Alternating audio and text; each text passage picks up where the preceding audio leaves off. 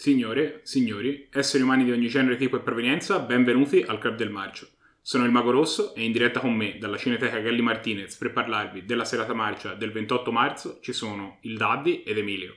Il primo film che abbiamo visto lunedì scorso è stato Android, molto più che umano. Questo è un film di fantascienza girato negli Stati Uniti nel 1982 con la presenza all'interno del cast di Klaus Kinski che viene molto glorificato all'interno della locandina, un posto d'onore nei titoli, però in realtà poi non compare neanche più di tanto. Il tema principale di questo film è quello dell'androide. Sì, eh, questo, in questo film eh, si parla di androidi. Non nel modo canonico, è un film che si svolge completamente all'interno di una stazione spaziale orbitale in cui il dottor Daniel, interpretato da Koloskinski, fa dei misteriosi esperimenti aiutato dal suo androide Daniel 404. La fascia di questa stazione orbitale viene improvvisamente interrotta dall'arrivo di tre fuggiaschi inseguiti dalla polizia a bordo di una bellissima navicella anni 80 e prendiamo un minuto per parlare di questa scena. Appena abbiamo visto questa, la scena del, in cui appaiono i, i fuggiaschi si nota subito la chiara ispirazione al, alla saga di Star Wars. Notiamo l'abbigliamento, il, anche le pistole che impugna, loro sono identiche. La scena è, è, veramente uguale all'apertura di Star Wars dove, dove la principessa la scappa e, e, c'è la sparatoria tra i ribelli e l'impero, è veramente uguale. I corridoi della nave sono no, praticamente identici. Anche le scene, anche, anche le, i ripari, sembra il, il super ispirato ovviamente... Si chiama plagio. Si chiama plagio. ok. E l'arrivo di questi tre, tre, personaggi, appunto accompagnati da una, una bella ragazza, turba la, l'esistenza di questo androide che scopre pian piano che esistono altre persone e scopre, scopre l'amore sostanzialmente durante questo film. Questo appunto si va a inquadrare il film appunto nel classico genere del, dell'androide della creazione dell'uomo che si ribella, che vuole essere umano e si ribella al suo creatore, che è una tematica cioè, strausata, ora, ora per, niente, per, niente, per niente nuova, come dire, ora mi viene in mente veramente Ex Machina del 2015, anche lì c'è la, eh, c'è la figura dell'androide che pian, pian piano eh, viene, prende, prende, possesso del, di coscienza e si ribella. È una cosa usatissima, la creatura di Frankenstein, tanto per dire, faccio un esempio. Sì, in questo film va detto che è proprio una metafora spudorata, il film utilizza questa cosa che loro dicono in questo universo gli android un po' vengono afflitti eh. da questa sindrome di Monaco eh. che è chiaramente un'allegoria della pubertà nel quale l'androide diventa, diventa, una specie di adolescente tignoso che eh, disobbedisce a suo padre in questo caso Klaus Kinski e scopre diciamo l'attrazione sessuale nei confronti del gentil sesso con eh, insomma la disobbedienza che ne, che ne, deriva. Sì, perché poi non è che approfondivano tanto questa, questa sindrome di Monaco. Parlavano a un certo punto, i fuggiaschi facevano una similitudine, era eh, questo androide sta comportando appunto come gli androidi del, di Monaco.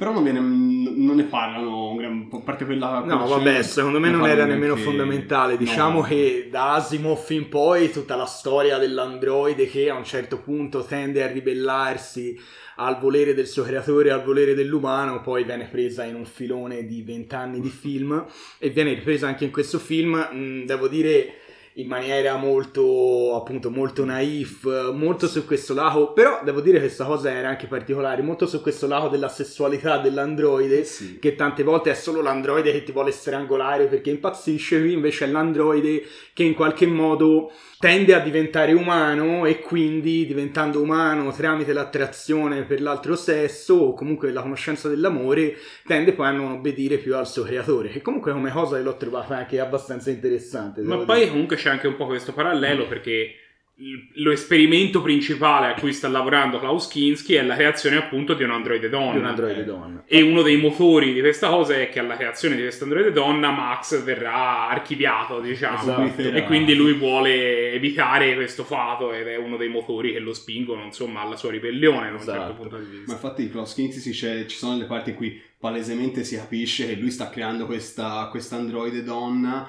anche per, per, per, creare lo schiavo perfetto, esatto. anche sessuale. Ma infatti è bella, un'altra cosa bella che mi è piaciuta della storia è che Klaus è questo scienziato reietto che vive fondamentalmente in questa stazione orbitale lontanissima dalla Terra dove porta avanti i suoi esperimenti, sempre niente di nuovo, però non lo so, come ambientazione a me piace sempre particolarmente. Sì, anche se l'ambientazione causa questo effetto nel quale nel mm. film sostanzialmente ci sono sei personaggi. Certo, ecco, sei personaggi due ambientazioni poverissime. Qui parliamo del lato tecnico, infatti. Allora, per quanto a noi ci piaccia sempre eh, quell'effetto, niente fa fantascienza come una bellissima stanza piena di lucine e di schermi che non hanno nessun... E bottoni. e di bottoni. Assolutamente, è un modo... È un film senza pretese, chiaramente, e insomma, si vede non c'ha proprio alle spalle un, un grande investimento economico, cioè è abbastanza low budget. Tant'è che anche Launskinsky fa veramente pochissime comparsate, alla fine lo si vedrà boh, 10 minuti eh, complessivi. Ne avremmo voluto di più, eh? eh. un po' di Launskinsky con quei versi che fa sempre, sarebbe stato, sarebbe stato più bello. Eh, invece il film lo, lo, sbandiera come attore di richiamo, però poi c'è appunto in poche scene. No, anche perché poi doveva fare Fitzcarraldo che è dello stesso anno. Esatto, aveva meglio da fare perché esatto. No, vabbè, anche gli altri eh, parliamo di, solamente di Klaus perché altri, il comparto degli attori mh, è praticamente tutta gente sconosciuta e c'è solamente... Sì, a parte lei, di cui anch'io ora per l'appunto non ricordo il nome, lei, merita... esatto, lei aveva fatto già dei film negli Stati Uniti e mh, leggevo così su internet che in realtà lei è una musicista anche di un discreto successo che ha collaborato con un sacco di grandi nomi, ha fatto la turnista per tantissimi anni, quindi poi lei in realtà era anche un nome abbastanza famoso, sicuramente non nel cinema, però ecco nell'arte, diciamo nella musica lo era. E il film era povero, il film era povero veramente dal primo minuto, come diceva giustamente il Daddy, la stazione orbitale era costruita, no. erano tre corridoi e due stanze. E dall'esterno non si vede mai. E dall'esterno non si vede mai, anzi, te la fanno intravedere perché a un certo punto arrivano eh, arriva la polizia sì. dello spazio con queste astronavi ciucciottelle che sembrano uscire da Metal Slug e si muovono così tu, tu, tu, verso la stazione e la stazione non viene mai inquadrata nel suo com- completamente, viene sempre inquadrato un dettaglio, un angolino mm. e quindi non vedi nemmeno mai come cavolo è fatta questa stazione orbitale, che poteva essere un effetto bellino. Hai già fatto l'astronave, cosa ti ci vorrà mai a fare un'inquadratura sì, della stazione? sembrava un cappello, Probabilmente ci volevano soldi che questo no. film non aveva. Quindi. Ma per esempio la scena della distruzione dell'astronave poi è anche emblematica della povertà del film per come è fatta a livello di effetti speciali. Mm, mm, mm. Ci sono dei raggi laser disegnati con il la, sulla pellicola direttamente e poi mh, non si vede neanche un'esplosione, la strada semplicemente si illumina e poi scompare. E questo perché? Perché probabilmente i mezzi per fare una bella scena dove esplodeva non, c'erano. Non c'erano. Assolutamente.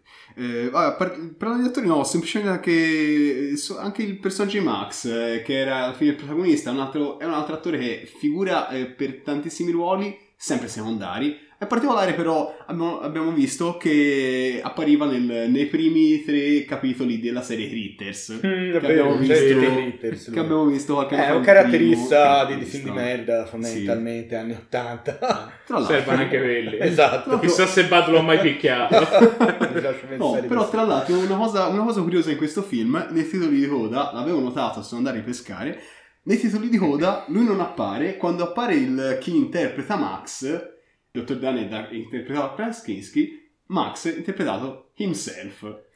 Ti dico un errore. Lui appare perché appare come credito di sceneggiatura, perché lui ha anche scritto parte della ah, sceneggiatura. Ah, meraviglioso, vero. Però sì. comunque questa cosa mi ha colpito, il fatto che dei titoli degli, agli attori arrivata a Max appare questa scritta himself. Che è un po' strano, è, cioè è Max bel... interpretato da se stesso.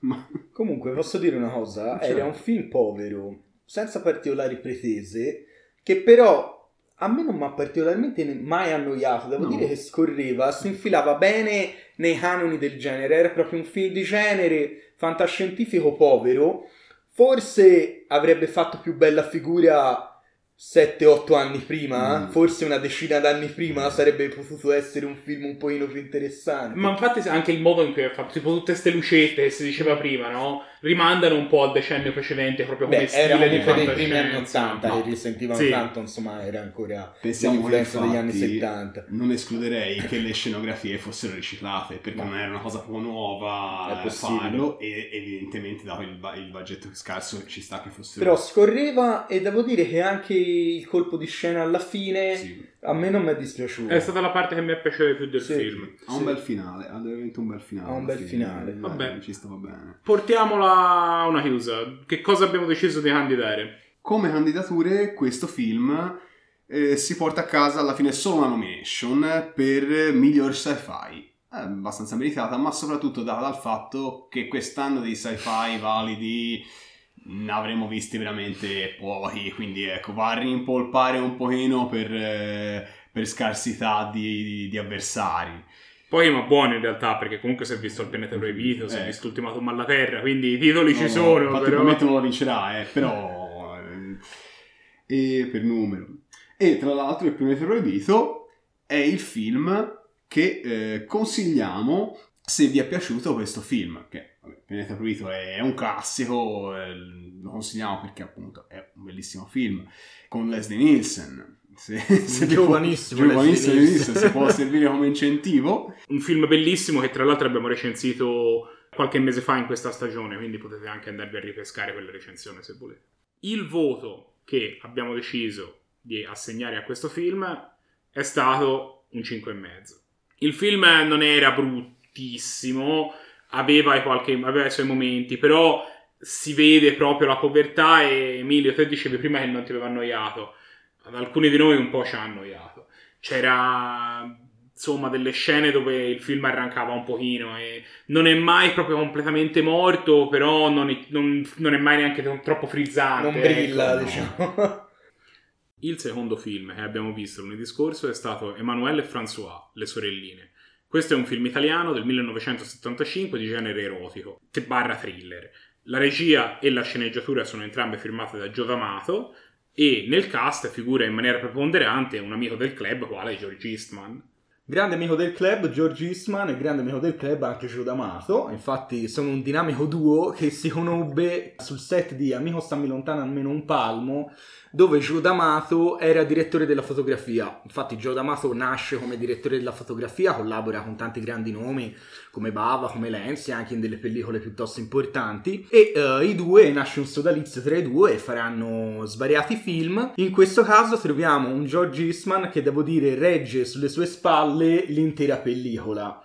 Infatti ha un physique du role piuttosto importante. George Eastman, per chi lo conosce, è enorme, un Marcantonio di credo sia due metri. È due metri e qualcosa. È due metri e qualcosa, fisicato, grosso, in questo caso sbarbato, non ha la sua barba signature che invece ha in tutti i suoi altri film. E in questo film fa paura, secondo me, George Eastman. Fa la parte di quest'uomo fondamentalmente squilibrato, una persona, mm, ora non dico uno psicopatico, ma sì, quasi, che praticamente eh, fa prostituire la sua donna, questa ragazza con cui sta per ripagarsi i debiti che lui ha con tutti questi vari oschi figuri, d'acque dal bagarino al tipo del cinema. E questa ragazza però è innamorata di George Eastman, talmente innamorata che quando George Eastman alla fine la rigetterà via, lei deciderà di buttarsi sotto un treno perché non può sostenere il peso di questa cosa.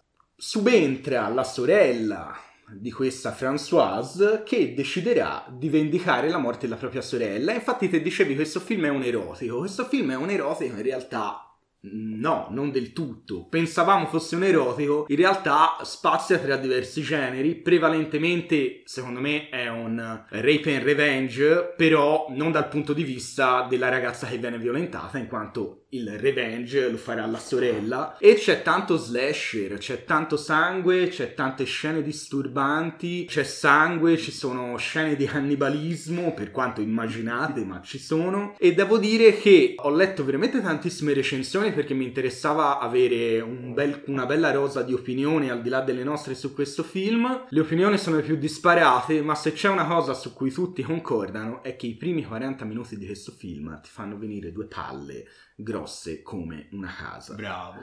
Perché davvero la, la parte veramente ci ha non deliziato, ci ha soddisfatto è probabilmente la seconda in cui Emmanuelle, la sorella di François appunto, mette in atto la sua vendetta con una certa crudeltà anche. La vendetta è efferata, però vorrei un attimino ritornare ai primi 40 minuti del film, perché fanno due palle? Perché eh. Gio D'Amato si può dire che ha, ha, tanti lati positivi che sicuramente sono quelli che riguardano lo splatter, lo slasher, le scene forti in generale, ma sicuramente la scrittura del film, la scrittura dei dialoghi coinvolgenti non sono dalla sua.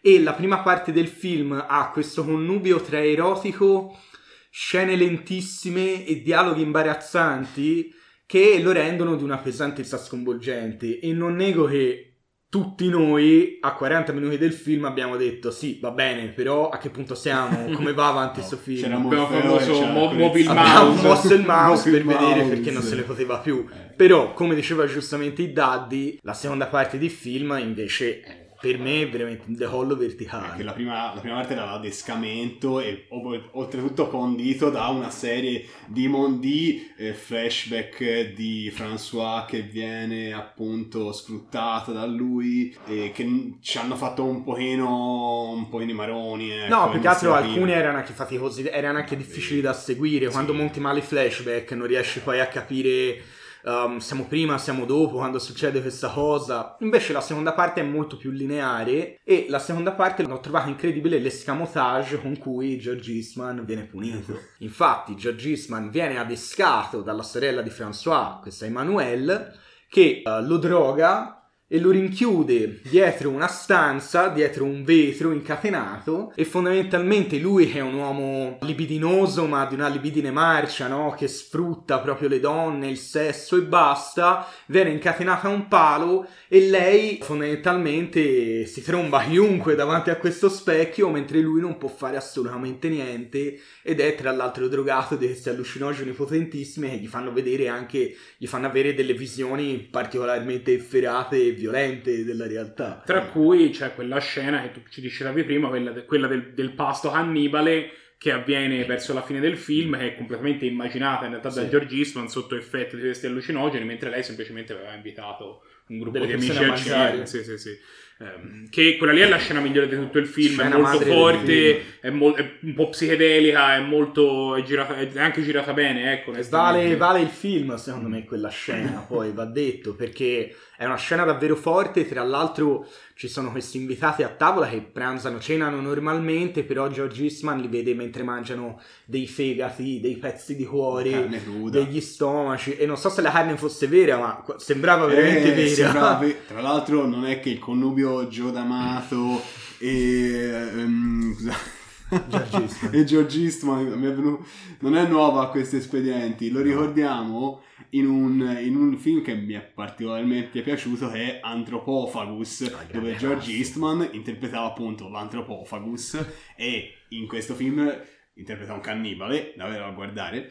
Lui continuamente ha ciccia in bocca, cruda o, cosa, o qualcosa che sembra assolutamente carne cruda, quindi... Mm, ecco, non era né che fosse la prima volta che maneggiavano questi materiali. No, no, assolutamente. Erano dei film assolutamente poveri, quelli di Joe D'Amato. Ho visto una, un'intervista a George Eastman che parla della sua esperienza con Joe D'Amato e l'intervistatore gli chiede uh, ma insomma te che hai lavorato tanto con Joe D'Amato sei particolarmente legata ai suoi film perché comunque ormai sono dei cult e George Eastman molto candidamente dice ma insomma i film di Joe D'Amato li voglio bene però erano un po' delle schifezze, erano raffazzonati, erano fatti con due lire dire e chiaramente poi sono diventati dei cult e effettivamente va riconosciuto a Gio D'Amato, vanno riconosciuti tanti aspetti interessanti e sicuramente innovativi nel, nel, cinema di quegli anni come le scene efferate e crude. Però poi i film in mm. sé erano veramente fatti con due lire e come si vede anche in questo film nella prima parte scritti male e spesso non girati in maniera eccelsa ecco